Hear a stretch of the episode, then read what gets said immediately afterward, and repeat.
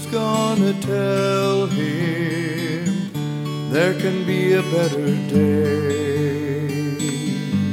Who's gonna show him that Jesus is the way? Cause we don't tell that man about Jesus, how will he ever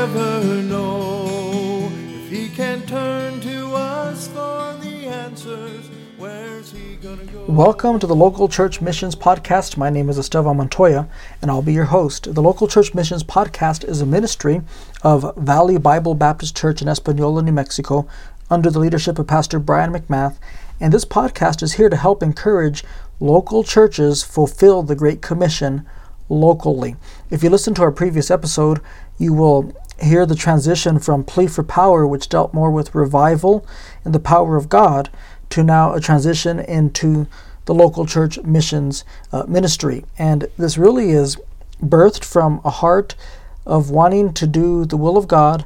And a man that influenced me very much was Brother James Wilkins, an evangelist who's gone on to heaven.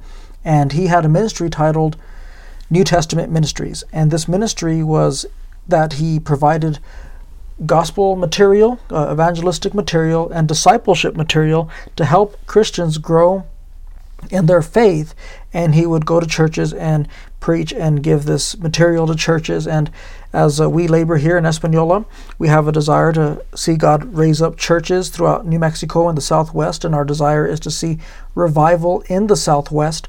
And in doing that, we believe that God wants us to plant churches. We believe God's plan to reach the world is through the local church, and through that local church, it is to reproduce itself and create more churches. And so that is what this podcast is going to be about helping local churches fulfill the Great Commission locally. So, this very first uh, set of episodes is going to be on the Great Commission itself, what the Bible teaches about the Great Commission.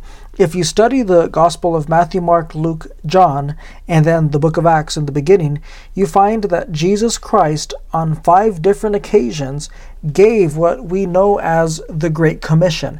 And we're going to focus today in Matthew 28, dealing with the plan that God has for the Great Commission. Now, let me just start by saying this that he is speaking to his apostles at this time, and when the Bible teaches that he had set first in the church the apostles, and these apostles were sent ones, they were missionaries, but they had special gifts that we don't see in our day and age anymore, and I'm not going to get into all the details of that. And uh, just to further prove that the so called apostles that are in our day and age aren't true, this is being recorded in May of 2020 in the middle of the pretty much the world shut down due to coronavirus. And where are those faith healers now? Why aren't they healing people? And so forth. And so I'm not going to get into all that. Uh, just a simple thought here um, that uh, when that which is perfect is come, which we believe the Word of God is perfect, then that which is in part shall be done away with. The, the, the sign gifts that were used to validate the man of God. You don't need a miracle to validate the man of God because we have the Word of God that validates the man of God. So, that being said, the apostles were first set in the church, and God established a local assembly. And he established this assembly in his ministry, Jesus Christ. In Matthew 16, he said, Upon this rock I will build my church, and the gates of hell shall not prevail against it. And he looked at Peter and said, Thou art Peter, you're a stone. Um, he says, But upon this rock, referring to himself, Christ to the rock, the foundation, I will build my church. And so the church is founded upon Jesus Christ, not upon a man, not upon a movement, but upon Jesus Christ himself, God in the flesh. And in Matthew 16 is when he stated he would establish it. In Matthew 18, he said that he would, uh, if there were people that had aught with each other, to go to each other and to deal with it personally. And if they can't reconcile, then one brother was to take someone else and go with him to try to reconcile. And if that individual won't hear them, you're to take it to the church and he speaks of it as if it's already established and so jesus christ was forming his body his church body in his ministry. And whenever he ascended into heaven, he gave them the promise of the Spirit and told them to tarry in Jerusalem until they be endued with power from on high. He told them uh, they shall be uh, they, they um, ye shall be witnesses unto me both in Jerusalem, and Judea, and so forth. But he told them that uh, that they would have the power of God in Acts chapter one and verse number eight. And Acts chapter 2, they are empowered. And, and it's like whenever God formed Adam in the garden, God formed a body, but then God breathed into Adam, and man became a living soul. Jesus Christ had formed his body, and then God empowered that church body in Acts chapter 2, but it had already been established in the ministry of Jesus. And so Jesus established a church, and the church is a living organism. It's not an organization like a business that's lifeless. It's a living organism with the power of God in it and the Word of God in it. And God works through and in the local church to fulfill His will and so forth. And so, as we consider the thought of the local church, He made an organism, and God made organisms to reproduce. Birds produce birds. Apple trees produce apple trees. People produce people. And God expects things to produce after its own kind. And when you when you try to change things, it doesn't work, which throws evolution out the window because supposedly one species changed to another species to another to another and here we are. Yet scientifically that's impossible. You take a horse and you take a donkey and you breed them and it creates a mule and people say, "Well, that's a new species." But the thing is it's sterile and cannot reproduce past its own life. And so you look at that, it's the same thing in fishing. I love fishes and to go fishing, and um, you get a, a brook trout and a and a German brown trout and they spawn at the same time and every once in a while they're in the same body of water and they spawn together and they crossbreed and create a hybrid called a tiger trout. Now the thing is it doesn't create an entirely new species. It creates a hybrid of the two and it dies with its own self and it doesn't reproduce and create a new type of species because everything reproduces after its kind. And that being said God expects humans to reproduce after their kind, and God has a plan, God has a way. He, he, wants it to be in the bounds of marriage. He wants it to be one man, one wife for life. For this cause shall a young man leave his father and mother and cleave to his wife. And there's a plan, and it's a beautiful plan. It's the way God intended for it to be. Um, there, there's a plan for God um, whenever He, there's a plan for animals that God created that they reproduce in certain times, and certain seasons, and, and so forth. We go hunting and we hunt often during what's called the rut, and it's the mating season for elk or for deer. And that's the time that they're out and about and, and that's when we go and hunt them and uh, that naturally they, they know when to hunt and it's a beautiful thing to see that and, and just to know that god made a way for things to reproduce everything he created that has life is meant to reproduce and so it is with the local church. God created the institution of the church and it's alive and it has his power, it has his life in it, and God expects churches to produce churches. And so he gave this great commission as a plan for church planting, for the local church to reproduce itself. And so the Gospel of Matthew, chapter 28, verses 18 to 20, is the first instance in the New Testament of the Great Commission. The Bible says, And Jesus came and spake unto them, saying, All power is given unto me in heaven and in earth. Go ye therefore and teach all nations, baptizing them in the name of the Father, and in the name of the Son, and in the name of the Holy Ghost, teaching them to observe all things whatsoever I have commanded you. And lo, I am with you always, even to the end of the world. Amen. And so you have the basic plan here, the basic outline. I'm going to name all the points, then I'll describe them here, and then we'll wrap up this episode. But it's go, teach, baptize, teach. Now, again, we're in the midst of this coronavirus, and by the by the time hopefully you listen to this, we'll be coming out of that and being able to do things the way we normally do. But the fact is that a lot of churches have used the internet as a means to continue to communicate with the membership and also to try to evangelize their community. And while I have participated in it and I'm thankful for such technology and we are using it, nothing replaces going to people. Nothing replaces being a part of reaching somebody one on one and opening the Word of God and teaching them the, the Word of God. And so we're to go to the people. We're not to expect them to come to us. We're to go to them. A missionary, William Booth, made the statement go straight for souls and go for the worst, and dealing with just uh, trying to reach the most vile people. We're to go. Um, David Livingstone made the statement God had an only son and he made him a missionary. Simply put he came to us. God said go to the work go to the earth and die for their sins. And and jesus went and and did um, the work uh, that he was supposed to do and dying for our sins and raising from the grave, but he made him a missionary. He, he came to this world, he went and preached in different towns. He went from town to town to town. He, he went for people. And uh, you see that that's the idea to go. David Livingstone um, also made a statement, and it's this anywhere provided it be forward. And what he was saying is you look out and you see the, the, the field and they're white already to harvest and they're not going to come to us.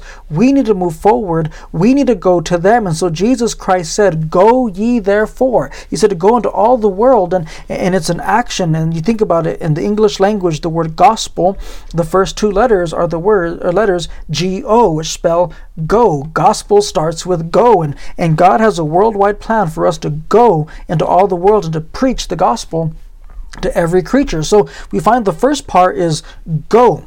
The second part is teach. So go ye therefore and teach all nations, not some nations, not some nationalities, not some uh, demographics, not some people uh, of a certain color or certain uh, um, ethnicity or a certain uh, financial status or or just a popular status or, or just all nations. All nations means all nations, and He wants us to go to all people, to the ends of the earth, to every creature, um, to go out and preach the gospel. And so you find it, He says, "Go, teach, go teach, go ye therefore and teach all nations." So we're to go to all nations, and when we go, we're to teach them. When you compare the context of the other two accounts in um, Mark and in Luke, it gives a little more detail as to what is to be given. He tells them to go and preach in those ones, and, and in those gospels, he, he mentions preaching, and he mentions preaching the gospel. And the gospel is uh, that Jesus died for our sins and he was buried and then he rose again um, on the third day. The Bible says according to the scriptures, and that's in 1 Corinthians chapter number 15. The, the Great Commission is to go out and to preach the gospel. And we're to preach the death, the burial, and the resurrection of Jesus Christ. And if people will receive that message and trust what Jesus did on the cross for them, they get saved. And I'm thankful for the day that I got saved and I believed the gospel and I knew that I was a sinner and that I needed a Savior and I called on Christ to save me and, and I never get over that day and I'm thankful to be saved and God changed my life from the inside out. I was 16 years old whenever I got saved and I'm I just turned 36 and i'm thankful um, that god saved a sinner like me and god reached down and, and, and saved me and i received the gospel. I'm thankful there was a missionary that came to our church that night and he preached the gospel to us. And and you see we're to go out and to preach the gospel. That's the most important thing is to preach the gospel. And so we're to go we're to teach and we're to baptize Go ye therefore and teach all nations, baptizing them in the name of the Father, and of the Son, and of the Holy Ghost. And that's what we know as the doctrine of the Godhead, or as some call it, the Trinity, but God the Father, God the Son, God the Holy Ghost. And we're to baptize them in that name, singular. So uh, when you think about uh, baptizing, when you read in the book of Acts the example of baptizing, and you read Jesus and his example of baptizing, it was by full immersion. It wasn't sprinkling, it wasn't pouring on. They went into the water, they went down, and they came up. It was also for people who had understood the gospel and received it. Acts chapter 2, the Bible says, um, verse, uh, verse number 40, uh, it says, um, but as many as received him, to them gave he power to become the sons of God, even to them that believe. On I totally quoted the verse wrong. The Bible says uh, um, in Acts chapter two, and uh, let me pick it up on. I just totally misquoted the verse here, and I apologize about that. I normally don't uh, misquote verses, but every once in a while that happens. But Acts chapter two and verse number forty-one, the Bible says, "Then they that gladly received his word were baptized, and the same day um, there was added unto them about three thousand." Souls. And so you find here that they had received the word, they got saved. They, they, they weren't babies, they weren't uh, infants. They, they, they understood they were sinners. They were pricked in their heart. They said, Men and brethren, what shall we do? They were under conviction. They heard the gospel and they received the gospel. And based upon that reception of the gospel, they were then baptized and, and they went into a water and they were immersed and they came out of the water. And you think about that a person standing in the water and then being lowered back under the water and then being brought back forth out of the water. That's a picture of the death, the burial, and the resurrection of Jesus Christ. And when you get baptized, you are identifying with Christ, saying, I am a follower of the Lord Jesus. But not only do you identify with Christ, but you identify with his church because it says there, Then they that gladly received his word were baptized, and the same day there was added unto them about 3,000 souls. You say, Well, who is the quote them. In this verse it is referring to the 120 uh, disciples of jesus in acts chapter 1 that were praying for the power of god. They were already an established church and whenever they went out and preached on the day of pentecost 3000 people got saved they got baptized and they were added to that local church. And a testimony that they were members of that church is found in the next verses acts 2 40 um, 2 and 43 it says uh, and they continued steadfastly in the apostles doctrine and fellowship and in breaking of bread and in prayer. And then it goes on to say uh, that they uh, were had all things common and they were together and they continued uh, daily with one accord. That they were a local church is what the Bible says. They, they were an assembly, a called out assembly. And so they were baptized into that church. And so baptism is a testimony uh, of the Lord Jesus and what he did for us, but it's also an identification with others who follow Jesus as well, a called out assembly. And so we're to go, teach, baptize, and teach. And you find here he says, Go ye therefore and teach all nations, baptizing them in the name of the Father, and of the Son, and of the Holy Ghost. And it says, Teaching them to observe all things whatsoever I have commanded you, and lo, I am with you always, even unto the end of the world. And so you find here that after a person gets saved, they're to get baptized. And after they get baptized, they're to be taught the ways of Christ, to be a disciple of the Lord Jesus Christ. And see, a lot of what happens in evangelism is we, we get people saved, but we fall short on the discipleship. And I think some of that may even have to do with how we present the gospel um, in a clear way or a not so clear way. But the simple fact is this that uh, when we preach the Word of God and we go out and do the work of God and we're establishing churches, our goal isn't just to get people saved. Now, I'll say this I'm thankful for every person that does get saved, regardless of whether or not they come to our church. But the simple fact is, is that God has more for them. God has a plan for them. God expects them to be part of a church. God expects them to grow. God expects them to, to be able to, to be faithful and eventually they can go out and carry out the work of the ministry themselves and to grow in the Lord. That's what God expects out of people who get saved. And it is our responsibility, those who are faithful members of the local church, to not only win people to the Lord, to not only see them get baptized, but to see them continue in the things that God has given to us. He said to teach them to observe all things whatsoever I have commanded. They're to be obedient followers of the Lord. And the Great Commission isn't complete until the person we reach is reaching people who reach people who reach people. We today in our generation are the result of somebody who took this Great Commission serious because they said, not only do I want to see that person get saved, but I want to see them grow in the Lord. And so I want to challenge us as we consider the, this idea of the plan of God to fulfill the Great Commission. It's not over until they're reaching people. And our responsibility as saved Christians is to be part of a local church and to, to be under the leadership of our pastor and to go out and to preach the gospel. As he, uh, as he follows God, we go out and follow, and we're to reach people, see them get saved, see them discipled within the local church. And I want to challenge us that, that we would do that and, and expect something big from God. Go out and say, you know what? My goal is to have someone sitting in a pew who reached someone next to them sitting in that pew as well. And, and, that's a big thing. A lot of people are afraid of that. But I'm going to give you a statement by Baptist missionary William Carey. He said this Expect great things from God, attempt great things for God. God loves this world more than we do. God wants to see churches established more than we do. God wants to see people get saved more than we do. We ought to expect great things from Him because He's a big God. Therefore, we ought to attempt great things for Him as well.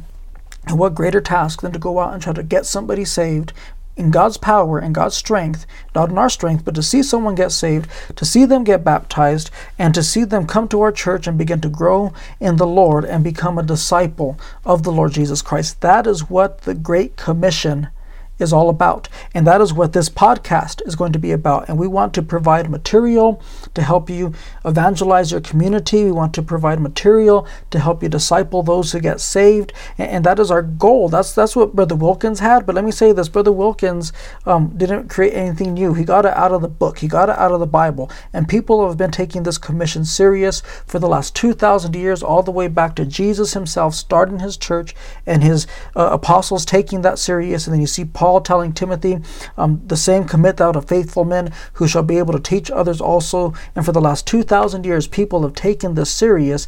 And, and just because um, we're 2,000 years later, that doesn't mean we have to improve on this. Look, at you can't improve on the human race. You can't improve on the creation God has made. He has a way to reproduce and, and to continue life.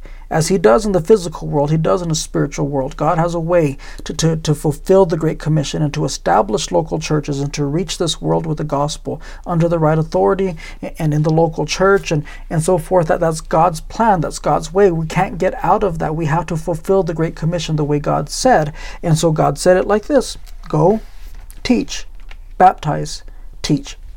So, thank you for listening to this very first episode. We have uh, three more episodes coming out dealing with the Great Commission. We're going to be um, looking at uh, Mark and Luke and the message of the Great Commission, the preaching of the Great Commission. We're going to be looking at John and the power of the Great Commission, um, dealing with authority. And then we're going to be looking at Acts and the power of the Great Commission, dealing with dynamite and also the place of where we're to go out and preach. And so this is the first of four episodes that teach about the Great Commission. Head over to www.greatcommission.church, join our newsletter. Thank you for listening, and may Christ bless you today.